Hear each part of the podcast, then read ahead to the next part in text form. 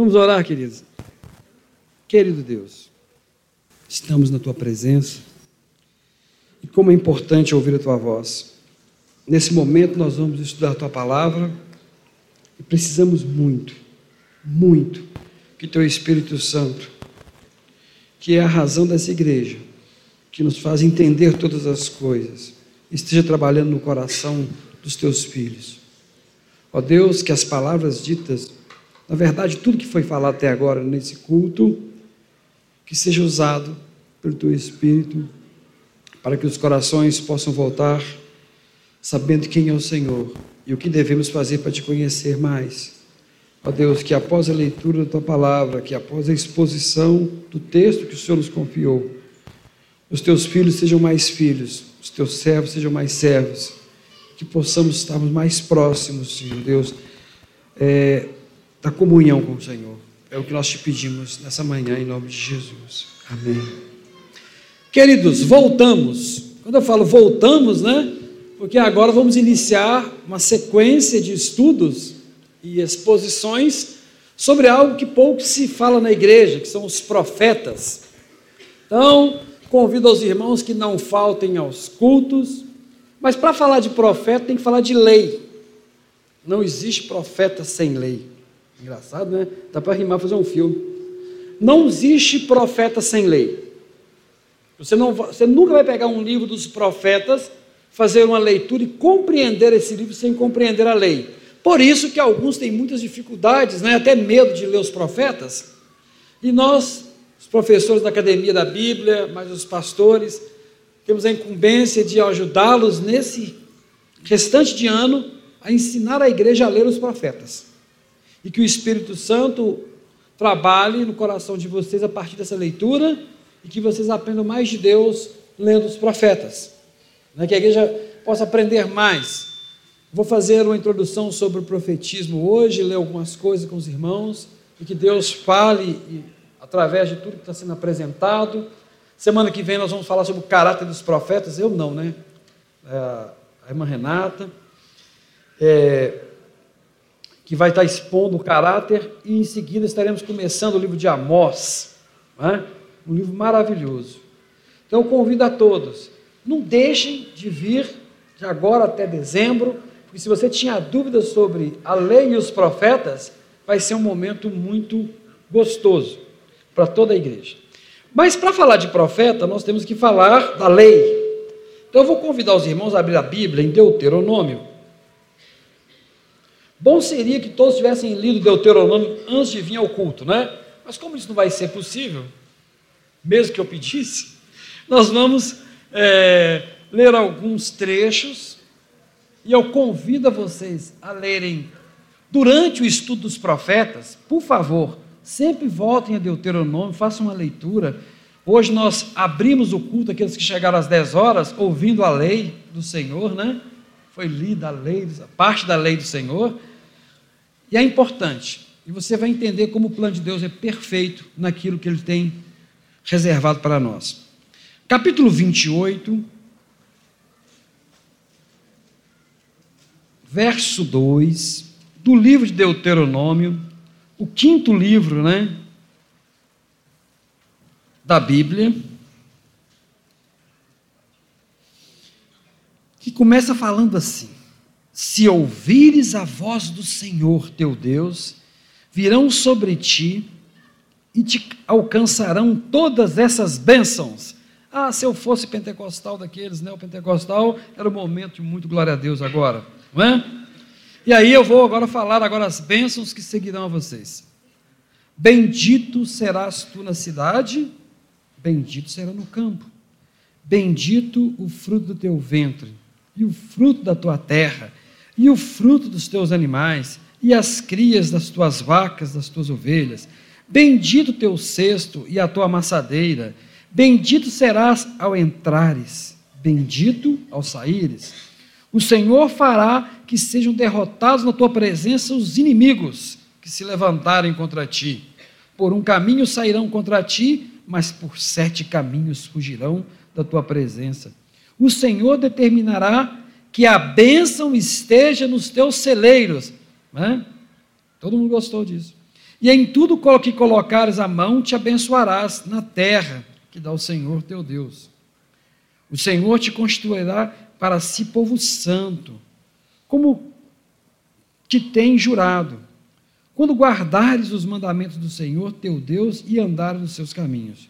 E todos os povos da terra verão que és chamado pelo nome do Senhor e terão medo de ti. O Senhor dará abundância de bens no fruto do teu ventre, no fruto dos teus animais, no fruto do teu solo, na terra que o Senhor, sob juramento, deu a seus pais. O Senhor te abrirá seu, o bom tesouro, o céu, para dar chuva à tua terra no seu tempo e para abençoar toda a obra das tuas mãos. Emprestarás a muito, porém não tomará emprestado. O Senhor te porá por cabeça e não por cauda só estarás em cima e não debaixo, se obedeceres ao mandamento do Senhor teu Deus, que hoje te ordeno para guardar e cumprir. Fique com a Bíblia aberta, porque nós vamos continuar a leitura. Quando você lê esse texto, ou quando alguém ler esse texto para você e falar, essas são as bênçãos que Deus tem para você. Muitos já ouviram isso, não é assim? Muitos, não? e muitos falam isso. Essas são as bênçãos que Deus tem para você. Eu quero te dizer uma coisa. Se você prestou atenção só nas bênçãos, esqueceu de ler assim: se você seguir os. Opa, tem um condicional aí, não tem? Mas vamos explicar por que, que tem esse condicional. Quando Deus tira o povo do Egito, contar a historinha agora. Quando Deus tira o povo do Egito, passa pelo Mar Vermelho, segura a onda no deserto com eles, chega numa montanha, né, Monte Sinai, e lá Deus fala com Moisés assim: Moisés, manda o povo tomar um banho, porque não está escrito lá santificar, tá, irmãos? É tomar um banho e se lavar. Lá, santificar não é igual o nosso santificar, não. O nosso foi bem, de... é mais constituído. Mas para eles, ela tomar um banho, sabe quando você vai encontrar autoridade, você tem que tomar o banho, escovar o cabelo, vestir uma roupa melhor? É isso aí. Então, nesse texto, santificar para eles era dar uma. Sabem que amanhã vocês vão encontrar um rei todo-poderoso, o Deus de Israel. Então, se preparem, três dias, se preparem, né? Se purifiquem. Vão lá, se apresentem que eu quero conversar com vocês. Naquele tempo, sempre houve isso, né? Alguém, é, quem já estudou história, lembra aí do, do, do feudo, né? Do vassalo, do sucerano o dono da terra tem uma terra, você é pobre, não tem nada. Aí eu viro para você e falo assim: olha, ô rapaz, entra aqui, cuida desse pedacinho de terra aqui, só me dá um percentual da terra e você cuida dela para mim, tá bom? Ela é minha, eu te dou. Quando você morrer, seus filhos podem continuar trabalhando lá, cuidem dela, e tudo que der essa terra você pode comer, mas uma parte é minha, porque eu sou dono da terra. Mas se você fizer isso, pode ficar tranquilo, ninguém vai te perturbar, a terra é boa, né? então vai produzir bem. Vamos fechar um acordo? Vamos. Aí o dono vai ser o sucerano, né? o vassalo é o servo. Isso acontecia até há um tempo atrás aqui no interior, né? quando arrendava a terra para as pessoas. Isso até acontece ainda. Então você faz um acordo lá, né, do fio do bigode, e fala assim: que, é que eu tenho que fazer? Só tem que fazer isso aqui, cuidar daqui, não deixar estrangeiro entrar, limpa, capina tudo, deixa bonitinho, e você pode viver você e sua família. Tá bom? Mas a terra é minha. Mas você vai cuidar e você vai ser abençoado. Fechado? Fechado. Isso era normal naquele tempo. Um rei chegar para alguém, dar uma terra e fechar um acordo. Esse acordo chama testamento. Acordo, testamento, aliança contrato. Então, antes de entrar na Terra Santa, Deus fala assim: Ô Israel, vocês eram escravos lá atrás, vocês são ninguém, mas eu quero fazer de vocês um povo. Tem uma terra muito boa, que está sendo mal utilizada, lá em Canaã. E essa terra muito boa eu quero dar para vocês. É uma terra boa, tão boa, que lá, se você levar seu gado, vai ficar gordinho, porque a terra é boa Lá tem muita árvore, tem muita flor, vai dar muito mel. É terra que manda leite e mel. Então, uma terra boa. Você não vai ter problema. E eu garanto para você o seguinte: vai chover no tempo certo, para você plantar. Não vai ter inimigo tentando roubar, porque eu cuido deles, deixa comigo que a, a parte da segurança está por minha conta. Como a terra é boa, lá não vai ter doença, não vai ter praga, não vai ter nada que atrapalhe as suas, é, as suas ovelhas. Né? O terreno é bom, a temperatura é boa, as mulheres vão ficar felizes, os homens vão ficar felizes, a gravidez vai ser tranquila. Você vai plantar e vai dar muito. E aí você não vai precisar de ficar preocupado, não. Você vai até ter um descanso no dia, é, na semana, para você e todo mundo ficar numa boa e lembrando de como eu sou bom com vocês. Vou te dar tudo isso, tudo no tempo certo. Eu só peço uma coisa para vocês: cuidem da terra, sejam justos com as pessoas, porque todo mundo esquece essa parte. Sejam justos, sejam tão bons que os outros e incomodem as pessoas com sua bondade. Sejam justos a ponto de que os outros povos, quando olharem para vocês, falem assim: cara, aquele pessoal ali é diferente, hein? Você viu que o mais pobre deles está melhor do que um dos, um dos médios nossos? Você viu? É melhor ser escravo daqueles caras ali, trabalhar para eles sete anos depois receber a indenização, que é assim que era previsto na lei, do que ser o livre aqui. Eu estou atravessando a fronteira e indo morar lá, porque lá é bom demais. Que, por que vocês são tão bons assim? Porque o Senhor é nosso Deus, e a terra a Ele pertence, e a lei dele é santa e maravilhosa. Segundo o plano de Deus, se Israel fizesse isso, ele ia ser a lâmpada que está no lugar alto. Mas depois Jesus disse que eles pegaram a lâmpada e colocando no lugar, lugar baixo. Vocês lembram lá no, no Testamento? Aí Deus falou assim: vamos fechar o acordo? Então, daqui a três dias vocês aparecem lá, que nós vamos fechar um acordo, tá bom? Só que depois de três dias, quando eles chegam lá, começa a ver trovão, relâmpago, fogo em cima da montanha. O negócio deu um medo, mas não era medo, não, era o pecado. Eles só tinham tomado banho, eles não tinham se santificado, eles não tinham realmente entendido tudo. E o pecado que separa o homem de Deus falou mais forte no coração do povo, e eles chamaram Moisés e falaram assim: Moisés, vem cá, faça um negócio. Você é mais chegado dele? Foi ele que te chamou? Vai lá, conversa com Deus, vê o que ele está querendo, e nós damos nossa palavra. Aquilo que ele mandar você fazer, e você falar com a gente, a gente cumpre, tá bom? A gente está meio preocupado, porque chega lá e ele não gosta da gente, a gente está vestido, né? Passa fogo. Não, eu não vou não, estou com medo, sobe lá. Vocês podem ler nos livros aí da lei, que você vai perceber, principalmente no livro de números, né? Que é assim que foi a conversa. E você já sabe o que, que deu, né? Moisés subiu, o povo é, não esperou por Deus, voltou, mas ele volta com a lei. As pessoas pensam que a lei são os dez mandamentos. Ali é só o decágulo, é só uma síntese da síntese do, da lei. A relação da lei, Jesus vai fazer mais ainda sintetizado, que é a relação entre, primeiro, com Deus e com o seu próximo. Ou seja, existia uma lista de coisas que Deus estava garantindo que ia acontecer de bem com eles. Aí você fala, então, mas isso é uma palavra que pode vir para a igreja, Clélio.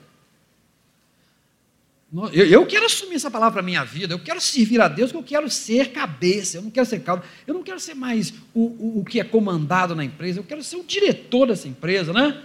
Não, eu não posso ter o Fusquinha, eu tenho que ter uma, uma 4x4 importada, porque eu sou cabeça.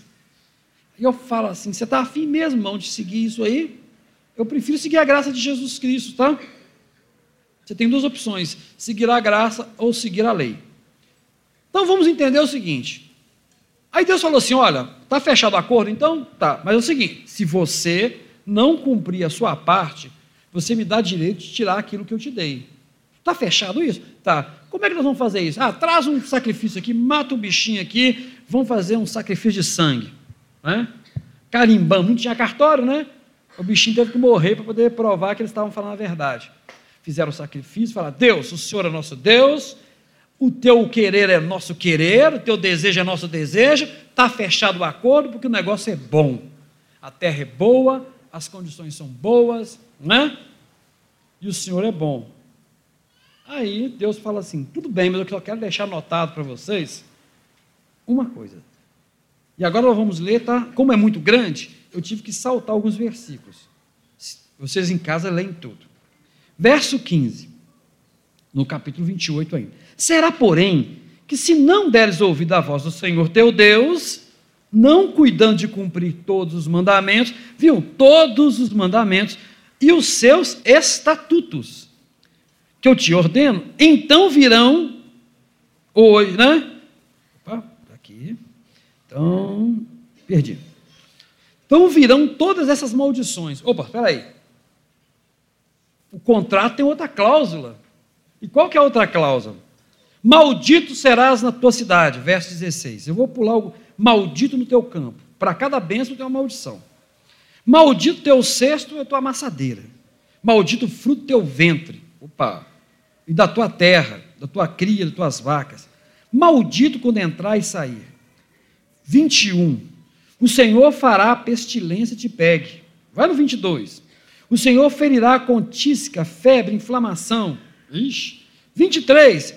O teu céu sobre a tua cabeça será de bronze e a terra ferro. Ou seja, nada de chuva, terra seca, o trem está ficando feio. O Senhor te fará cair diante dos teus inimigos, mas ele não era o cabeça? Isso, né? E por um caminho você sai e por sete fugirá diante dele. O Senhor te ferirá, 27, o Senhor te ferirá com as úlceras do Egito, com tumores, com sarna. Não vou nem continuar não. 29, apalparás ao meio-dia como o cego apalpa as trevas, e não prosperará nos teus caminhos. Serás oprimido e roubado todos os seus dias, e ninguém haverá que te salve. 32 diz que os filhos serão dados a outro povo, os filhos e as filhas. E teus olhos verão e desfalecerão de saudade todo dia. 36. O Senhor levará teu rei, quando você tiver constituído um rei sobre ti, que não te conheces, nem tu, nem teus pais. 38. Lançará muita semente e colherá pouco. O estrangeiro que está no meio de ti será melhor do que você. 45. Todas essas maldições virão sobre ti, te perseguirão e te alcançarão. Pula, vamos agora 49, olha que importante. O Senhor levantará contra ti uma nação de longe da extremidade da terra virá, como o voo impetuoso da águia, nação cuja língua você não entende, de sorte que não dará nenhum deles da carne de seus filhos que ele, ele comer, porquanto nada lhe ficou de resto. 60. Fará voltar contra ti todas as moléstias do Egito. 62. Ficareis em pequeno número, vós que eres como as estrelas do céu. 63. Assim como o Senhor se alegrava com vós outros em vos fazer multiplicar, ele vai se alegrar em fazer vocês perecerem. Depois você lê em todo o capítulo, é mais detalhado ainda. Agora assustou. Alguns irmãos falam assim, mas essas bênçãos me pertencem, as maldições também. Se você está querendo as bênçãos de Deuteronômio, você vai ter que ler as maldições, né? E falar assim: Deus, eu cumpro a lei, por isso eu tenho que ser o cabeça. Eu sou justo diante do Senhor, por isso eu tenho que prosperar. Se você tiver condições de chegar diante de Deus e falar assim, querido, esteja na sua liberdade. Eu, eu, pelo contrário, sei que miserável sou, pecador sou, não devia estar aqui, e nem sei por que estou aqui. E a graça de Jesus Cristo me alcançou naquele dia que ele se entregou na cruz do Calvário e disse: Está consumado e ninguém conseguiu cumprir a lei, né?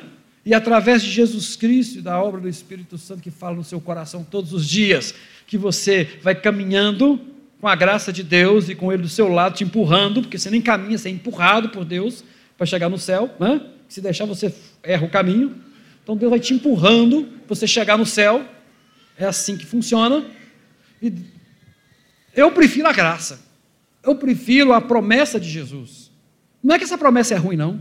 Essa promessa dada a Israel foi dada por Deus de forma pedagógica para mostrar que o homem, por si só, não consegue encontrar o Criador, que por si só não consegue ser justo, que por si só não consegue ter direito à herança. É por isso que é graça, porque você não consegue fazer o que é necessário. Mas a misericórdia de Deus é tão grande, tão linda, tão maravilhosa, que ele avisou para eles, mas ele podia falar assim: ó, lava as mãos, já fecharam o acordo, não é?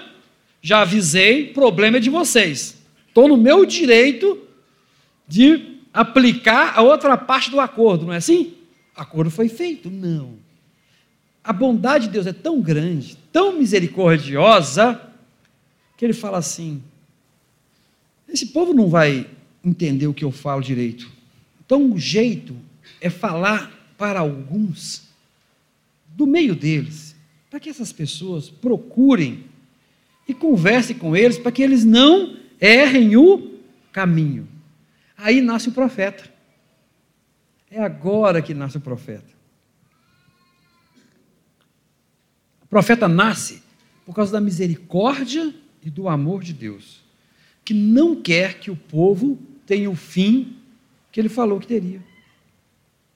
O profeta é colocado, então, ele é levantado.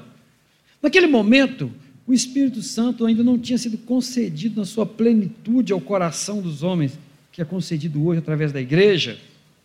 Não é? Quando nós oramos e pedimos que o Senhor fale, porque diz que o Espírito habita no coração daqueles que são de Deus, e por isso que você consegue ouvir a voz de Deus, porque o Espírito Santo está no seu coração.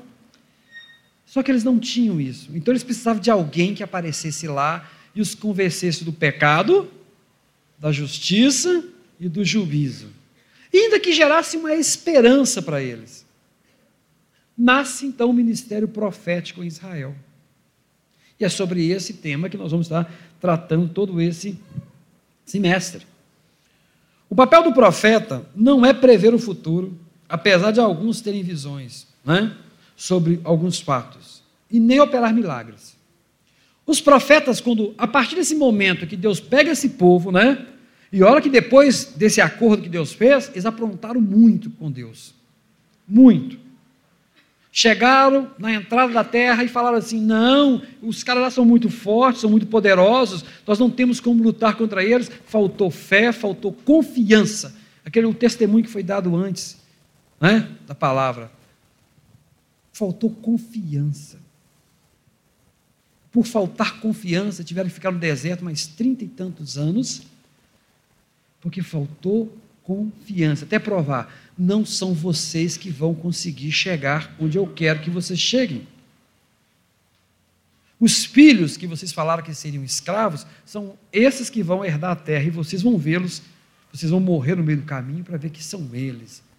As crianças que estavam preocupadas com a criação delas, né, para chegar até lá, são elas que vão puxar a espada e limpar a terra para mim, para entregar a promessa que eu fiz. Mesmo depois dessa, de todo esse processo, esse povo começou a pecar. E é um rodízio. Quando você lê em juízo, dá uma aflição. 40 anos serve o Senhor, 80 anos não serve. 40 anos serve o Senhor. Tipo assim, sabe? Aí você vai somar o tanto de tempo que eles não servem, você vai, como é que Deus tem paciência? E levantou o Senhor um juiz em Israel para cuidar, e levantou o Senhor, e levantou o Senhor. Então, vocês vão perceber que, que os profetas não fizeram nada e não falaram nada que não tivesse escrito na lei. Quando os profetas falam, quando os profetas falam, quando Elias ora e fecha o céu e não chove durante três anos, ele não está fazendo nada demais do que anunciando aquilo que foi prometido: seu céu será de bronze e sua terra será de ferro. Quando fala daquela fome que existia, né? Que o pessoal estava morrendo de fome, que o, que o Elias teve que correr lá para pegar e comer, né? Ser alimentado por corvos. Imagina que corvo é urubu, tá bom. Se você receber carne de urubu, você tem que ter muita fé, né? Porque bonito falar corvo, né? É urubu. Sacou, né? É urubu.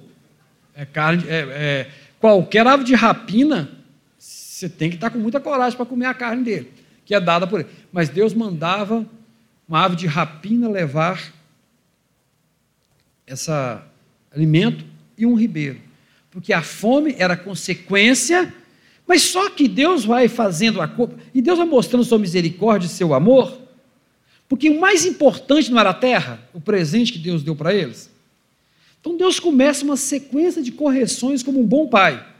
Começa a apertar aqui, vai apertando aqui, nada, vai apertando aqui, nada, até chegar um momento em que ele vai tomar a terra. Mas Deus não toma a terra toda. Você vai perceber nas Escrituras, e você vai ver isso ao longo desse semestre, que Deus é tão bom, tão bom, que a cada etapa ele vai mandando um profeta, e esse profeta vai tentando fazer o povo voltar para o caminho, eles matam o profeta, né, eles torturam o profeta, fazem de tudo com eles. Alguns são ouvidos, alguns são ouvidos, aí o povo volta de novo, é, ou seja, o profeta é o papel do Espírito Santo falando no coração do pecador, tentando mostrar para ele que ele está errado. Mas Yahvé é misericordioso. Quando não tem mais jeito nenhum, o que, Yahvé vai fazer? Cumpre a profecia. Busca um povo de longe. Babilônia, está lá em cima. Do norte, que vai descendo, destruindo, que fala uma língua que eles não conhecem. Vai matar o seu rei na sua frente. Vai levar os melhores. O que pouca gente é, se atine quando lê os textos é que os profetas vão denunciar alguns erros em Israel. A princípio, todo mundo imagina assim: ah, não, Israel foi levado porque adorava ídolos, porque eles se prostravam diante de Baal e de outros ídolos, não é assim? Eles pararam de adorar a Deus, adoraram os ídolos e foram levados. Não foi só isso. Os ídolos são apenas a consequência do pecado. Vou explicar. Todo mundo gosta do Salomão. Quem não quer ser rico como Salomão? Sentar num trono, né, com seis leões de um lado de ouro, com seis leões do outro, né? Eu até brinquei que tem as igrejas, essas igrejas que gostam de fazer campanha, de fazer a campanha dos doze leões de Salomão. Você entende? Ainda vou, porque eu, eu sempre fico acompanhando assim, negócio de campanha, já fizeram campanha de tudo Está acabando até o estoque, mas eu não vim da campanha dos 12 leões de Salomão. Aquele que fizer a campanha e sentar será tão rico e próximo como Salomão?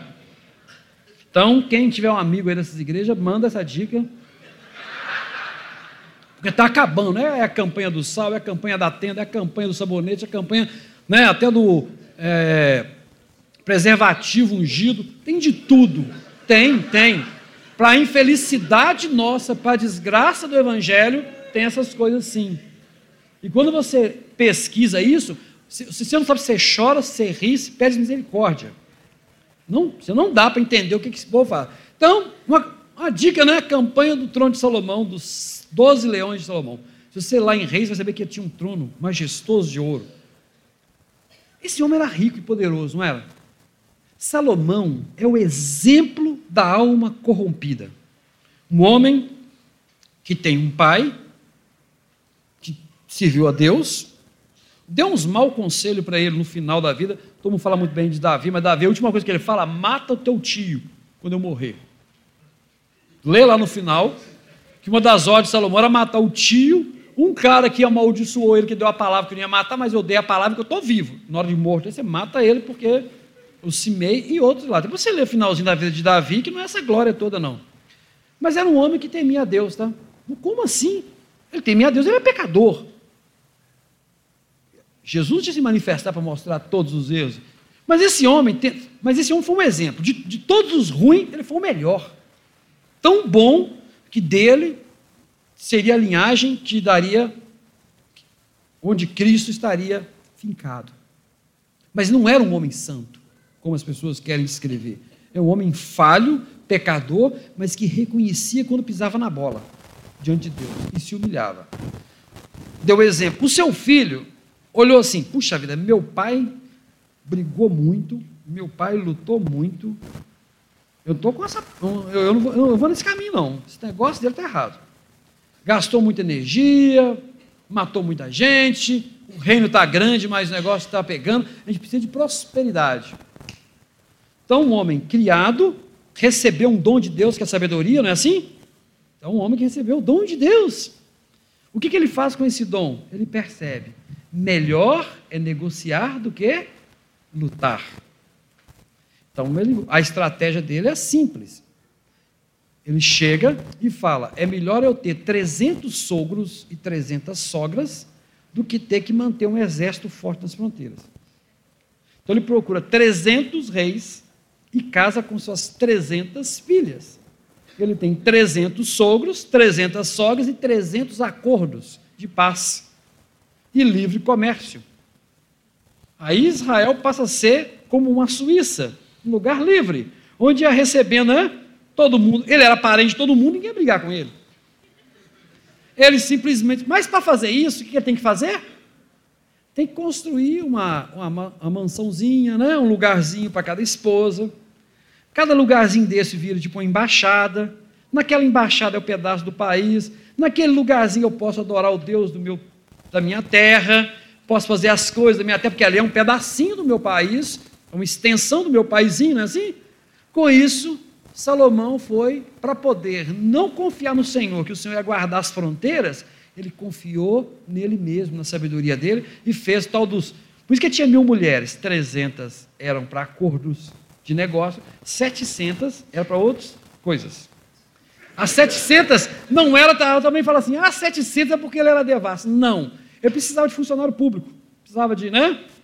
E nada como ter filho como funcionário público. Sério mesmo. Então, boa parte das, dos filhos nascidos das concubinas trabalhavam para o pai depois, gente. Era todo mundo da turma. Nada melhor do que você ter um, né, o capitão da guarda, o cara do tesouro, ser da família. É sério, não estou brincando, não. Então não é. E também a quantidade de mulheres definia que ele era poderoso. Também tinha um status de poder naquela época.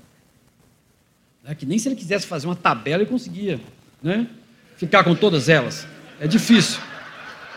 Não, é porque tem que falar essas coisas, querido, para vocês entenderem que é, é mais sério.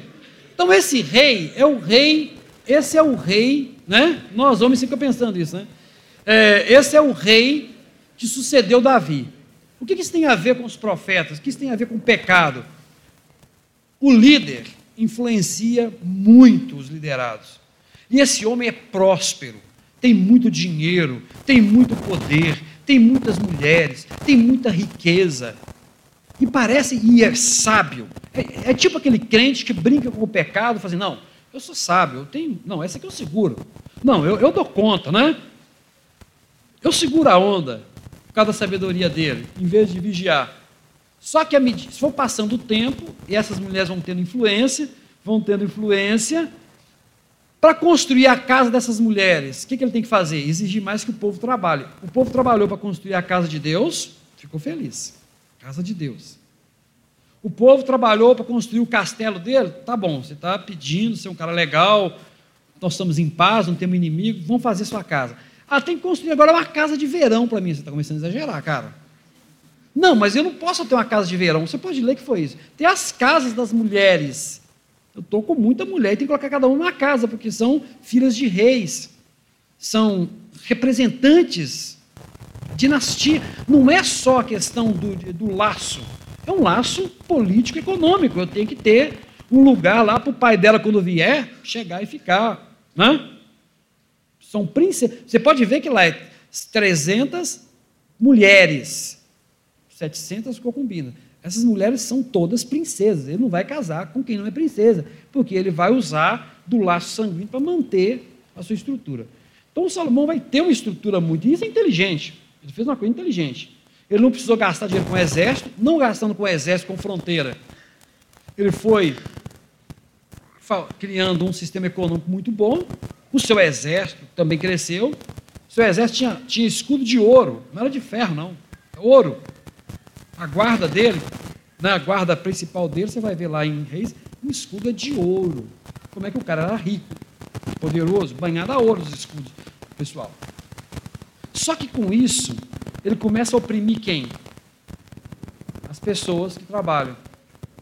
Começa a oprimir. Porque, é claro, ninguém constrói monumento sem que alguém tenha que pôr a mão na massa. E começa a exagerar o peso. Chegar a ponto, aí você fala assim, isso é papo de teólogo. Não, papo de Bíblia. Chegar a ponto que quando ele morre, aí ele já termina o quê? A idolatria é consequência de todos os pecados. Como o Espírito Santo para de falar no coração dele, não é assim? À medida que ele vai se contaminando, que ele vai perdendo a confiança em Avé, que ele vai oprimindo o povo, que ele vai fazendo um monte de coisa, o Espírito Santo está assim, ó, dele. Não tem parte com ele. Aí ele vai ouvir a voz de quem? Das mulheres. Não porque elas sejam ruins, estão próximos, e ele está velho. Era a hora que ele já está mais maduro no Senhor. Agora ele está mais distante de Deus. Para fazer só bobagem. Então ele fala assim: Ah, sabe esse negócio de Deus? Todos os caminhos levam ao céu. Todos. É, chega nesse ponto. E vai lá, sabe, para não irritar ninguém. Ah, entra lá dentro, cultua Deus dentro da casinha da, da esposa dele lá. Vai lá no outro templo que cultua. Aqui fora, não, aqui fora eu sou de Iavé, sou o cara, né? Mas é o politicamente correto, não entra em atrito com ninguém. Aí Deus fala assim, cara, não é assim não, você perdeu o seu reino. Você perdeu o seu reino. Quando Roboão chega, que é o filho dele que viu essa situação, Roboão então é colocado um desafio na frente de Roboão. Chega os mais velhos, trabalharam para o pai dele, e assim: olha, teu pai pegou pesado com a gente. Está escrito na Bíblia, tá, irmãos? O povo não está aguentando tanto trabalhar e construir coisa, casa, construir monumento, dá um jeito. Muito imposto, não dá para você dar uma aliviada, não? Aí ele ficou pensando, chamou os mais novos. Eles estão falando para eu dar uma aliviada aqui, para a turma ficar uma boa. Aí os mais novos, que isso, cara? Você tem que mostrar que você é o cara. Fala com ele assim, olha, o, o, o, o, o meu dedo mindinho é mais pesado que o lombo do meu pai. Eu sou o cara. Se vocês não fizerem, eu vou bater em vocês com um escorpião, não é com um chicote, não. Mas Deus fez isso, deixou que esse mau espírito falasse, porque Deus queria separar. E aí ele chama todo mundo e fala essas palavras de loucura. Eu vou ser pior do que meu pai se vocês não fizerem o que eu mando. Porque quem manda aqui, isso aqui me pertence e vocês vão ter que fazer do jeito que eu quero. Pronto. A casa de Davi, tuf, teve o corte naquele momento. Os profetas são construídos e pedidos a Deus para que pudesse cuidar do povo e dos reis. E ao longo da sua história, esses profetas vão falar contra a injustiça que começa lá no tempo de Salomão. A opressão dos pobres, a opressão dos estrangeiros, a opressão sobre as viúvas, a opressão sobre os necessitados. Não é discurso marxista. Justiça é justiça. Tem gente que pega a justiça divina, põe debaixo do braço, dizendo que é um, um tratado né, político, e esquece que justiça é justiça. Nós não somos nem de direita nem de esquerda, nós somos do centro, somos de Deus. E Deus manda ser justo. Aquele que domina sobre o outro tem que ser justo, e aquele que é dominado sobre o outro tem que exercer como justiça. Como assim? Cabe àquele que contrata ser idôneo com aquele que foi contratado, pagar seu salário e é tudo aquilo que é de direito, e cabe àquele que trabalha não roubar nem um minuto da hora trabalhada, porque é justo. Você trabalha, você cumpre seu horário porque você é justo. E você paga tudo que você tem que pagar para o seu funcionário porque você é justo.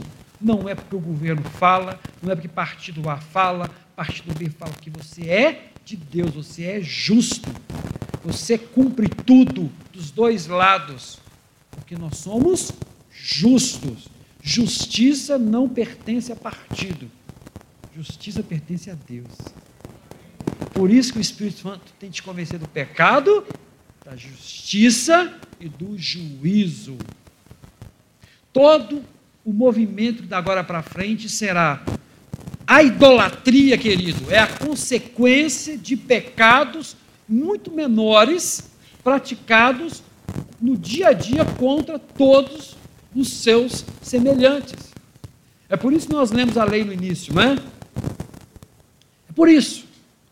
Quando você toma aquilo que não é seu, quando você cobiça o que não é seu, quando você não é justo na sua balança, não adianta você ser legalista. Outra coisa que os profetas vão lutar ao longo da história: falso culto. O falso culto. O falso culto é achar que, sendo litúrgico e cumprindo as obrigações básicas da igreja, você pode fazer qualquer coisa. Eu já tive o desprazer de conhecer pastores, né? um amigo meu, dois, dois pastores, que eram donos de uma empresa de conservação, e que não pagava os funcionários, quebrava a empresa e abria outra, porque diziam que os funcionários eram desonestos, isso eu tive o desprazer de conhecer e conversar com eles. Tá? De viver o tempo todo no Ministério do Trabalho, a confusão. E de um lado também tinha arranjado muito funcionário ruim que fazia também. Ou seja, injustiça sobre injustiça. Mas o cara achava normal aquilo. É assim mesmo que esse negócio nosso, conservação e limpeza, só, só mexe com gente esquisita e papapá, são assim mesmo. Isso eu ouvi, eu não estou falando que alguém falou comigo, não. Conversei com as pessoas e ouvi. E eu, oh, e segui, no pregava uma boa. Dizimista, pregava, fazia jejum, orava, não se sentia abalado em hipótese alguma, né? Ter que tirar, é, é, descontar o INSS e não pagar o INSS do funcionário assalariado. Descontar o fundo de garantia e não depositar. Né? E na hora que o negócio pegar, você lá pede, todo mundo sabe quem é o empresário, né? Você pede concordata, fala em empresa, tem outra pronta, já cinco anos funcionando e joga para lá. Aí os caras ficam na justiça, igual doido tentando. Achava normal. O importante é que ele estava lá na igreja, estava ceando, estava pregando, estava dizimando, né? andava de terno, a esposa andava com saia até aqui embaixo. Né? Eles eram, senhor, né? Eles eram é, personagens do céu, cidadãos do céu. Se um profeta, se esses caras estivessem no tempo de Israel, o profeta ia chamá-los, né? Ia dar uma chamada pesada e falar: o seu final é ser arrastado para a Babilônia. Para terminar, quando termina, querido, quando Israel é destruído, quando Jerusalém é destruída, você pensa que foram os pobres que foram levados para a Babilônia?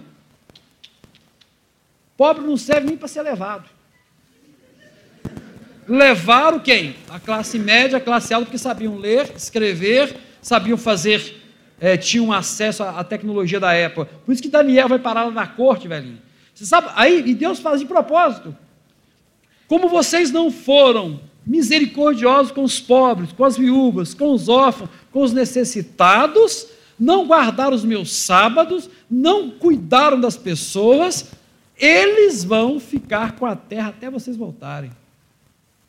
E diz no finalzinho do livro dos reis que você vai ler: e ficaram para trás os pobres para, para poder cuidar das vinhas, porque aí o Nabucodonosor sacou que lá era muito bom para ter vinho, né, para ter azeite, e deixou as pessoas que ninguém gostava para trás. Aí acabou que esse povo herdou a terra e foi cuidando dela até o retorno de Esdras e Neemias, 70 anos depois. Para ver se cai a ficha de Israel de que não adianta você ter falsa religiosidade sem ter compromisso. E essa é a mensagem nossa. Por que, que os profetas nós temos que estudá-los? Para nós deixarmos de ser falsos religiosos e entendemos que as nossas relações entre nós e com o próximo e com aqueles que não são cristãos são, influenciam a sua comunhão com Deus. Você não tem como ter comunhão com Deus e não ser justo. Entendeu? Justiça é inerente à nossa natureza. Você tem que se incomodar com a injustiça. Você não pode produzir injustiça. E se você produzir, o Espírito Santo tem que falar no seu coração, isso que tem que te constranger, te magoar, e você clamar, Deus, Deus, que eu não, que eu não faça mais isso. isso não, sabe? Seja justo, independente da pessoa. Seja justo com aquele que não pratica a nossa fé. Seja justo com qualquer um, porque justiça é caráter de Deus. E você, como filho de Deus, tem o caráter dele. O que nós vamos aprender ao longo disso aqui é que a justiça precede ao culto. Se você, é aquilo que Jesus é que fala, Jesus não inventa nada, ele cumpre a lei. Se você chega com a oferta e sabe que alguém está com, né, com um problema com você, o que, que ele fala? Larga a oferta, vai e reconcilia, porque não vai ser recebido. Não é assim? Essa é a palavra de hoje. A justiça precede ao culto. O exercício da justiça no dia a dia, a justiça dos pais com os filhos, a justiça dos filhos com os pais, a justiça dos funcionários, do, do, do empregador com, com, com, o empregado, a justiça do empregado com o empregador, não roubando dele aquilo que lhe pertence, não roubando tempo, não roubando recurso, assim? É justiça. Não existe justiça só de cima para baixo, é, é o tempo todo. E não é fácil ser justo num país onde a injustiça né, é virtude. E que Deus tenha misericórdia dos irmãos e que possam entender, né? E que Deus fale ao coração de vocês. Se apaixonem pela leitura da lei, se apaixonem pela leitura dos, dos profetas, né? E para que possamos ser melhores nesse final de 2018. Deus abençoe a todos.